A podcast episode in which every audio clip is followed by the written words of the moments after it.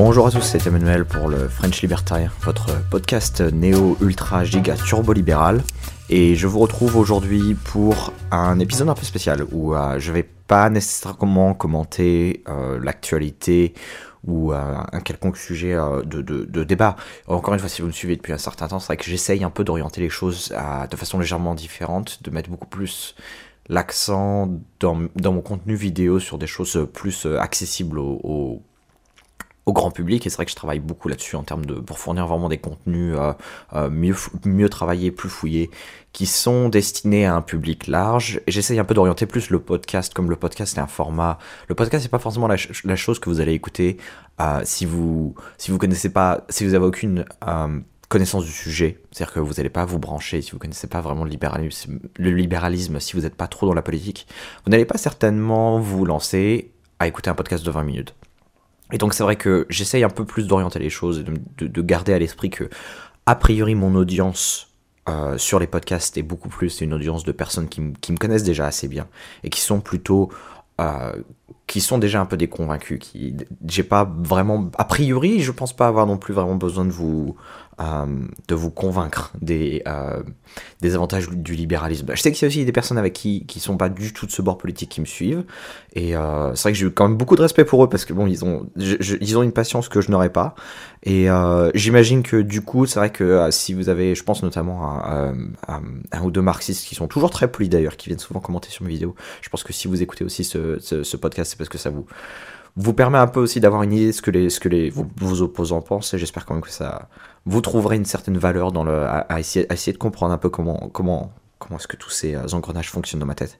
Et donc, ce que je voulais, ce dont aujourd'hui je voulais vous parler de plus de euh, comment est-ce que, et ça va être quelque chose, d'une approche assez personnelle. Ça, je n'essaie pas de vendre quelque chose d'universel, d'objectif, mais euh, comment est-ce que les mieux, comment est-ce que, comment mieux débattre euh, en ligne, et bon, pas forcément que en ligne, ceci dit, mais quand on lieu débattre des idées libérales, euh, un peu quel est mon avis, euh, personnellement, mon approche et quels seraient un peu les conseils que j'aurais à donner. Encore une fois, gardez à l'esprit que c'est vraiment quelque chose de subjectif. Vous en tirez ce que vous voulez. il y aura probablement très certainement des choses avec lesquelles vous ne serez pas d'accord. Mais, et donc en fait, la première chose, je pense, qui est importante à garder à l'esprit, c'est comprendre la différence entre un débat et une conversation. Un débat, c'est quand vous avez vraiment un opposant en face de vous et que vous avez la, certitude qu'à l'issue de ce débat, ça peut, être, ça peut être un dialogue très intéressant, mais à l'issue de ce débat, euh, ni vous ni, votre opposant n'allez changer d'esprit, euh, d'avis sur, une sur, la, sur la question posée. Alors que une conversation, ce sera quelque chose de plus ouvert. Ça ne veut pas forcément dire que vous êtes d'accord ou du même bord politique au début, mais c'est un peu, un peu là où je vois euh, la, différence entre les deux. Et euh, quand on parle de débat, c'est vraiment quelque chose qui est, important à, garder à l'esprit, c'est que la, plupart des discussions en ligne seront des débats, en ce sens que vous n'allez pas, vous n'allez jamais, jamais convaincre la personne qui est en face de vous de changer d'avis. C'est un peu une règle. C'est peut-être pas vrai 5% des cas de figure, mais 95% des cas de figure, ce sera vrai. Et le but est toujours de convaincre l'audience. Euh, c'est pour ça que vous avez des débats formels avec un public. Ce, que vous, si vous participez, si jamais vous avez la chance de participer à ce genre de débat, ce n'est pas une histoire de convaincre votre opposant, c'est une histoire d'apporter quelque chose euh, à l'audience, d'apporter un élément de réflexion, une donnée, un fait dont il n'était pas au courant auparavant. Et c'est à eux que vous vous adressez, en quelque sorte, euh, de façon un peu euh, indirecte, non pas à la personne qui est en face de vous. Et c'est là où c'est un peu difficile par rapport aux réseaux sociaux, c'est-à-dire que les réseaux sociaux ne sont pas vraiment faits pour ce genre de débat formel. Les commentaires Facebook sont pas faits pour ça. Euh, c'est d'ailleurs un peu pour ça que je voulais faire cet épisode, parce que je... Euh, il y a un ou deux marxistes qui, ont réussi à, trouver ma page et qui ont commencé à m'écrire des pamphlets euh, entiers pour essayer de me convaincre que j'ai tort. Et très honnêtement, j'ai même pas, j'ai même pas lu. J'ai même pas lu parce que ça sert à rien de répondre. C'est un commentaire Facebook. ça ne va rien apporter à personne, personne ne va lire, moi le premier. Et donc, euh, ils étaient pas très contents de savoir que, étaient pas très contents que je, réponde de la façon la moins sérieuse du monde avec des blagues sur les, sur les goulags. Mais euh, vous n'allez pas, vous n'allez convaincre personne avec des commentaires Facebook. Et je pense pas, c'est pour ça que il y a, beaucoup de beaucoup de discussions très enragées en ligne, que ce soit sur Twitter, Facebook, etc. Je dis ça, j'y ai participé euh, jusqu'à il y a pas longtemps. Hein. J'étais aussi, euh, je, je, je, mettais un peu le doigt là-dedans. Euh, sans trop réfléchir. Et c'est vrai que je me suis pas rendu compte qu'au final, c'est une immense perte de temps. Je pourrais passer mes journées entières à juste faire ça. Répondre à des commentaires sur Facebook, sur YouTube, sur tous les réseaux sociaux. Je pourrais passer mes journées entières juste à répondre aux commentaires des gens. Et à. Et il y aurait de quoi faire. Je pourrais y passer mes journées, ne plus travailler, ne plus faire de vidéos, ne plus rien faire. Et, sincèrement, il y, aurait, de quoi faire. Sauf qu'à la, fin de, la journée, ça n'apporte rien à personne. Moi, ça va, ça va m'énerver, ça va m'écœurer. Euh, je vais certainement pas acquérir la réputation de quelqu'un d'intéressant à, suivre. Juste le gars qui répond aux commentaires Facebook. Je ne pense pas que ce soit quelque chose qui soit intéressant. C'est pour ça que moi, du coup, euh, quand, quand quelqu'un, si quelqu'un vient, quelqu'un qui est pas d'accord avec ce que je dis, qui vient, qui me pose une question, qui prend, je vais avoir la politesse de répondre même s'il y a un peu des sous-entendus derrière en mode euh, une question piège ou ne sais quoi, je vais prendre, je vais quand même prendre le temps de répondre, ne serait-ce que par politesse. Mais si quelqu'un vient et commence à mettre une affirmation un peu provocante, euh, je sais pas moi, de toute façon, il n'y a que les idiots pour défendre le capitalisme ou ce genre de choses. Je, je veux même pas répondre de façon sérieuse, parce que ce n'est pas une invitation à la discussion. C'est un débat qui ne va servir à rien. Ça juste une guerre dans les commentaires. Et euh, il y a des formats qui sont beaucoup plus intéressants. Par exemple, si là maintenant vous m'écoutez et que vous êtes euh, vous êtes le genre de personne qui serait, qui serait euh, fondamentalement en désaccord avec euh, le genre de choses que je dis. Si vous êtes, je sais pas moi, si vous pensez que le libre-échange c'est pas une bonne chose, si vous pensez que le capitalisme c'est une mauvaise chose, si vous pensez que la, concurrence, l'économie de marché c'est une mauvaise chose, euh, sur d'autres sujets, si vous, si vous pensez que si, vous pensez que le nucléaire c'est une mauvaise chose et que les OGM il faut les interdire et que le changement climatique on va le résoudre avec des éoliennes, n'hésitez pas, n'hésitez pas à me faire signe. Ou alors si vous êtes d'extrême droite et que vous voulez interdire l'immigration, n'hésitez pas à me faire signe. Moi je suis ouvert à un débat, euh, si vous voulez, mais dans ce cas-là, euh, on fait un live stream. On se bloque une heure sur Google Hangout et euh, en essayant de mettre quand même 2-3 deux, trois, deux, trois règles, histoire que ça se passe bien, mais euh, je suis ouvert à ce genre de choses. Et on, fait un vrai débat, après qui sera en ligne, pour que ça puisse du coup apporter quelque chose à une audience. Qu'il y ait des gens qui puissent regarder débat libertarien versus un marxiste, euh, et comprennent, bon bah voilà, voilà ce que je pense. La personne en face de moi dit ce qu'elle pense.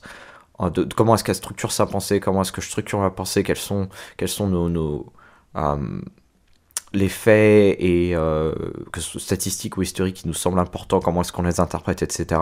Ça, je pense que c'est quelque chose qui et c'est quelque chose que j'aimerais faire, pour être honnête. Donc, si vous êtes un peu, si, si ça vous intéresse, si vous pensez qu'il y a d'autres youtubeurs, si vous pensez qu'il y a d'autres commentateurs politiques que vous aimeriez me voir, avec qui vous aimeriez me voir euh, débattre de façon publique de cette façon, moi je, euh, suis ouvert euh, à cette proposition. Mais là, du coup, ce sera un, format de débat qui, à mon sens, serait beaucoup plus intéressant. Et du coup, c'est vrai que moi, en termes d'audience, la fameuse audience que j'essaye un peu de cibler, puisque le, le, comment dire, on, peut, grâce à Internet, la magie d'Internet, c'est qu'on peut, on peut accéder à, l'intégralité du monde, on peut parler à tout le monde. Et c'est vrai que moi, du coup, euh, le, genre de personne à qui j'essaye de m'adresser, et c'est quelque chose qui est toujours quelque part à l'arrière de ma tête, de, ma pensée, quand j'essaye de, quand j'écris un épisode, quand je crée une vidéo, j'essaye de me mettre à la place de cette audience type, de voir est-ce que ça peut, est-ce que c'est quelque chose qui peut les intéresser, est-ce que c'est une question qui peut, euh, est-ce que je peux déclencher une curiosité pour ces personnes? C'est vrai que moi j'essaye plus de euh, cibler, on va dire des, personnes, euh, plutôt des personnes jeunes, un peu, que ce soit plus on va dire politiquement parlant, peut-être des gens un peu plus centristes, un peu plus indécis, pas forcément des gens qui ont une opinion très forte sur des sujets politiques, qui sont un peu l'esprit ouvert et qui sont euh, un peu un, je veux pas dire indécis dans le sens euh, ignorant ou euh, négatif du terme, mais indécis dans le sens qui se pose, euh, qui se pose vraiment la question de, de, leur positionnement politique ou ce genre de choses. Et c'est un peu, c'est un peu le genre de personnes que j'essaie de cibler. Et par-dessus tout, j'essaie de cibler un peu moi ce que j'appelle la majorité silencieuse. C'est-à-dire que quand je parlais tout à l'heure de la personne un peu provocatrice qui mettre des commentaires Facebook, je sais que c'est une personne qui n'est pas ouverte à la discussion, qui n'est pas ouverte au débat. La, personne pour qui je suis susceptible de faire changer son avis, même sur, une, sur quelque question que ce soit, euh, ce sera pas la personne qui va mettre des commentaires euh, sur, mes, publications Facebook. Ce n'est pas cette personne, c'est la personne qui ne va pas commenter, qui peut potentiellement changer son, opinion sur un sujet. Et si j'avais des conseils à donner un peu à... Donc là, ce serait que c'était plus euh, mon, approche en sens de, forme de débat et de, l'audience, mais si je devais un peu... Euh, quels sont, les, quels sont les, les, trucs que moi je fais euh, et quels sont les conseils que j'aurais un peu à, à, donner? Moi je dirais déjà petite, euh, petite leçon de... petite leçon des, que vous avez probablement appris si vous, êtes, si, vous avez lu pas mal d'ouvrages et de littérature économique, c'est de penser à la marge, toujours penser de façon marginale. Et ça donc plusieurs, euh, comment dire, plusieurs, plusieurs impacts. Enfin, pardon, plusieurs euh, traductions. Donc notamment en termes de, de recommandations, de d'opinions sur des questions politiques très précises. On m'accuse des fois de pas être. Bon, ça, c'est peut-être quelque chose, c'est peut-être un problème qui est propre aux, milieux libéraux, mais on m'accuse de pas être assez euh, pas être assez libéral ou pas assez assez loin aller assez loin dans mes dans mon approche et je pense parce que justement je raisonne de façon marginale je suis pas en train de euh, je suis pas en train d'essayer de créer un mouvement révolutionnaire qui va euh, créer une utopie libérale. C'est pas, pas ce que je cherche à faire. La question que j'essaie de me poser c'est bon raisonnons de façon marginale. Dans la situation dans laquelle on est quelle est la réforme quelles sont les réformes qui seraient intéressantes à faire? Quels sont les mérites des réformes que l'on peut faire? Et c'est un peu un peu comme ça que je structure ma pensée. C'est pour ça que je parle pas. Vous aurez repéré que euh, je n'utilise pas les éléments de langage classiques euh, de certains que vous entendez dans certains milieux libéraux. Je pense notamment, je sais pas moi, les idées de principe de non-agression, l'axiome de, non-agression, ce genre de choses pour les, pour les, pour les geeks. Euh, c'est quelque chose que je n'utilise pas parce que pour moi, c'est un outil qui sert à prêcher pour les convaincus. Je vois pas comment vous pouvez convaincre quelqu'un de qui n'est pas familier avec ce genre de choses, euh, qui n'est pas déjà d'accord avec vous, je vois pas comment vous pouvez le convaincre avec ce genre de choses. Et ça, c'est, je dirais, c'est un peu une, c'est un débat qui a toujours un peu fait rage au sein des milieux libéraux, c'est-à-dire qu'il y a un peu euh, les deux écoles de pensée entre, euh, alors pour, encore une fois, pardon, c'est plus une référence de geek, mais entre les libéraux de, de aux États-Unis de Cato et de Mises, entre ceux qui sont vraiment sur l'approche, je, parle de, je pars de mon principe euh, philosophique de base et je dérive ma position de cela. Ce qui donne au final une approche qui certes philosophiquement est cohérente, mais qui est assez idéologique et euh, puriste, pour être clair. Et alors qu'à côté de ça, vous avez plus une approche à la Kaito, beaucoup plus empirique, euh, beaucoup plus scientifique, j'irais euh, dire, beaucoup plus basé sur le compromis et beaucoup plus basé sur cette idée de raisonner à la marge. C'est-à-dire quelle est, la réforme à la marge que l'on peut mettre en place? Et c'est vrai que euh, quelque chose qui est à garder à l'esprit, c'est qu'on ne vit pas dans une société dans laquelle 80% de la population est libérale. Donc, il faut raisonner aussi en termes de compromis, dans le sens de il faut que quelle que soit l'idée que vous essayez de faire passer, il faut qu'elle soit acceptée par la majorité de la population et non pas seulement juste par vos amis autour de vous. C'est pour ça par exemple que quand je parle de revenu de base, il m'est arrivé de dire des choses en grand bien du revenu de base. Vous pouvez aussi me demander de critiquer le revenu de base et je vais passer un quart d'heure, 20 minutes non-stop à vous expliquer pourquoi le revenu de base est une très mauvaise idée. Euh, là n'est pas la question, c'est une réforme qui a des mérites, c'est une réforme qui a des problèmes, comme toute réforme, j'ai envie de dire. Ce que j'aime dans la réforme du revenu de base, c'est que en termes libéraux, elle coche beaucoup de cases, elle a des intérêts qui sont, elle a beaucoup d'avantages par rapport au système actuel, c'est absolument indéniable. Et c'est une réforme qui arrive à, avoir un, un, soutien transpartisan. Vous avez des gens de toute faction qui se retrouvent derrière le revenu de base en disant effectivement il y a une logique qui est intéressante. Et c'est quelque chose sur lequel on peut se mettre d'accord. On peut se mettre d'accord pour dire c'est un pas dans la bonne direction. C'est pas forcément ce que j'aurais voulu faire.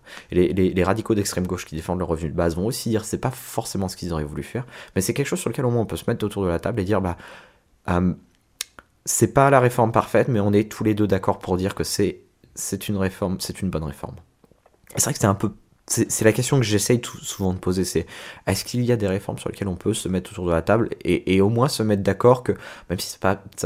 bon, le revenu de base c'est une réforme assez large, euh, mais il y a, des, choses plus petites sur lesquelles on peut dire, bon, est-ce qu'il n'y a pas moyen euh, de se mettre d'accord là-dessus en termes d'équilibrage? Est-ce qu'on peut au moins se mettre d'accord que euh, sur le financement en termes de, de en termes de protection sociale, que l'argent de la protection sociale devrait peut-être aller un peu moins sur les allocations chômage et un peu plus sur la formation professionnelle. Euh, ça, je vous donne cet exemple parce que c'est vrai que c'est quelque chose de beaucoup plus, beaucoup plus précis, de beaucoup plus limité. Mais ça, je pense que ce genre d'affirmation, dire on va mettre un peu moins d'argent sur les allocations chômage en elles-mêmes et plus d'argent sur la formation professionnelle, je, ne connais pas beaucoup de monde qui serait en désaccord avec ce que je viens de dire. Et pourtant, vous pouvez très bien intégrer ça dans une pensée libérale, c'est pas, pas choquant. Et euh, quelque chose qui est aussi, à mon sens, un autre point qui est à mon sens très important, et c'est que je pars toujours du principe que la personne qui est en face de moi, même si c'est quelqu'un de très obtus et à qui je absolument pas trouver le moins de points d'accord, faut toujours partir du principe que la personne qui est en face de vous, elle est bien intentionnée. Je pense que ça, c'est quelque chose qui est, euh, à part de rares exceptions, vous trouverez rarement des gens qui fondamentalement sont mal intentionnés. Vous pouvez dire qu'ils sont malhonnêtes peut-être, et c'est vrai. Euh, est-ce que est-ce que Marine Le Pen est malhonnête? Oui, j'en ai aucun doute. Mais est-ce que au fond d'elle-même, elle cherche à, transformer la France en un marasme et en une, situation Est-ce qu'elle veut fondamentalement transformer la France en un enfer? Non. Elle, elle, elle a des positions avec lesquelles je suis en total désaccord et on peut en discuter. Mais jamais je n'irai dire qu'elle est mal intentionnée. Et c'est pour ça que je, je, déteste cette idée de présenter les gens comme étant des gens qui sont. de, dire ah, mon, mon opposant politique, euh, c'est quelqu'un de mauvais, c'est le diable incarné, etc. C'est, ce n'est jamais le cas, fondamentalement. C'est juste jamais le cas. Euh, et de par ma, courte expérience, euh, s'il y a des différences d'opinion, même, même des différences d'opinion extrêmes, ça vient toujours de deux choses, à mon sens. Euh, soit des différences sur la, méthode, donc quand je dis la méthode, c'est-à-dire la, façon dont on réfléchit, comment est-ce qu'on arrive aux conclusions, quelles sont votre quelle est votre méthode de raisonnement pour arriver à cette conclusion, et des informations et des données que l'on a à notre disposition. C'est ma croyance personnelle que à deux personnes qui ont la même méthode de réflexion et accès aux mêmes informations et aux mêmes données arriveront à la même conclusion logique.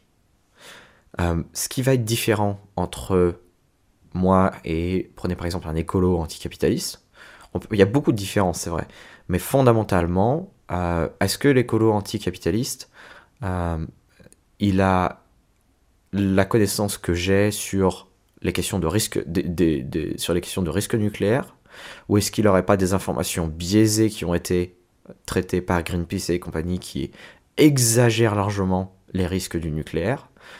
Euh, Est-ce qu'il n'a pas eu accès à des informations erronées sur les risques des alternatives? Est-ce qu'il n'a pas aussi une méthode, euh, une approche philosophique différente?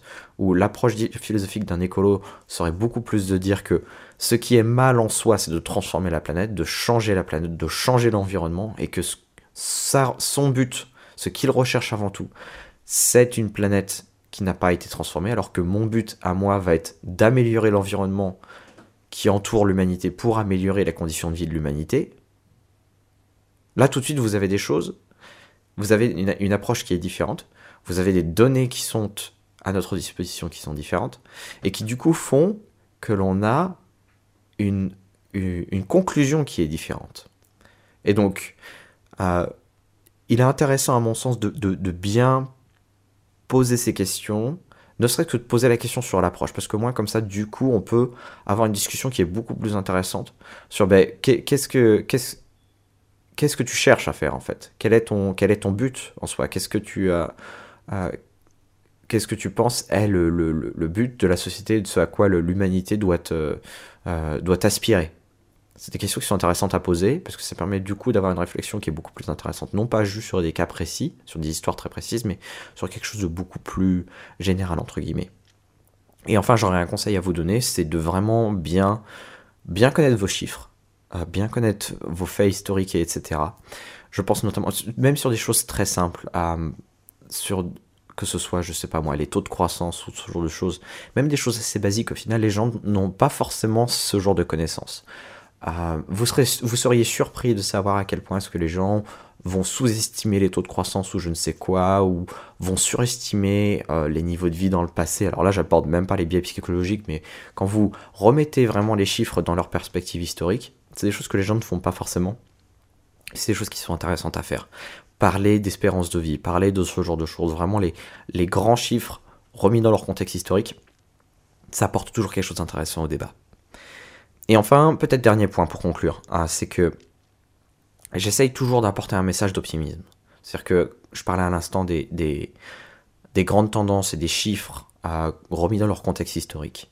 Si vous faites cet exercice, si vous prenez l'évolution des, revenus, si vous prenez l'évolution du, de l'accès à l'éducation, si vous prenez l'espérance de vie, absolument ce que vous voulez, on se rend compte qu'il y a une, évolution positive qui est indéniable.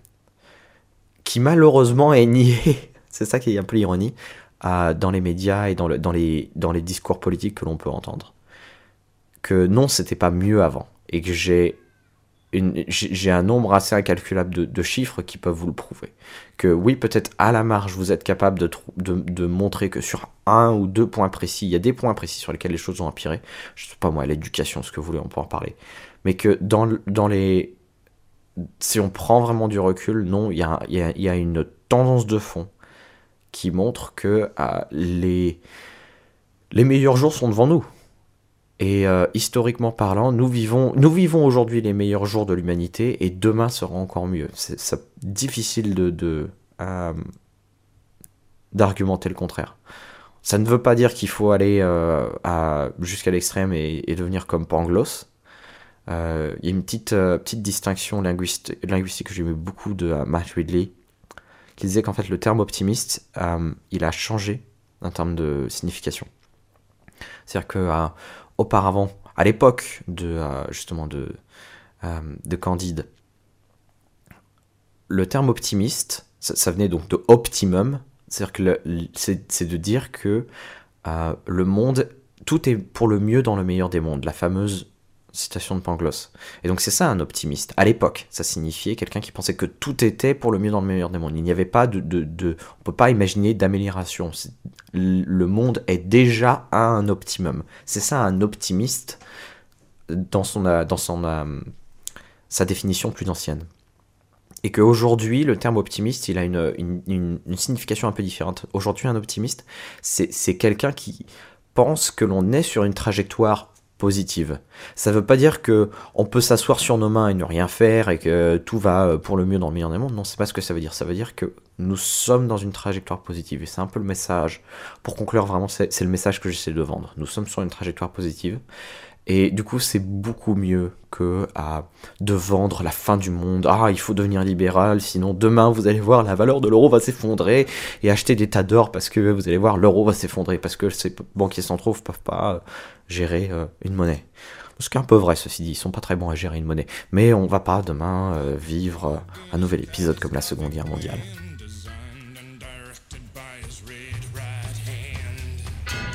C'était Emmanuel pour Free Lunch. J'espère que vous avez apprécié cet épisode un peu spécial. malheureusement, comme les autres fois, Fergan n'était pas disponible. il était assez occupé avec la conférence Student for Liberty à Paris, que j'espère que vous n'avez pas manqué. Euh, puisque contrairement à moi, vous n'avez pas l'excuse peut-être dans un pays étranger. Donc j'espère que vous y êtes allé, j'espère que vous avez pris du plaisir si vous y êtes allé. en tout cas, comme d'habitude, n'hésitez surtout pas à me retrouver sur les réseaux sociaux, Twitter, Facebook, YouTube, SoundCloud, iTunes. Crois que j'ai fait le tour. Si vous avez des questions ou si vous avez des commentaires ou si vous voulez, comme je l'ai dit, je vous invite, j'aimerais bien, si, vous voulez me voir participer à des débats, n'hésitez pas à me faire des suggestions et on peut, on peut probablement mettre quelque chose en place. En tout cas, je vous souhaite une très bonne journée et je vous dis à la prochaine.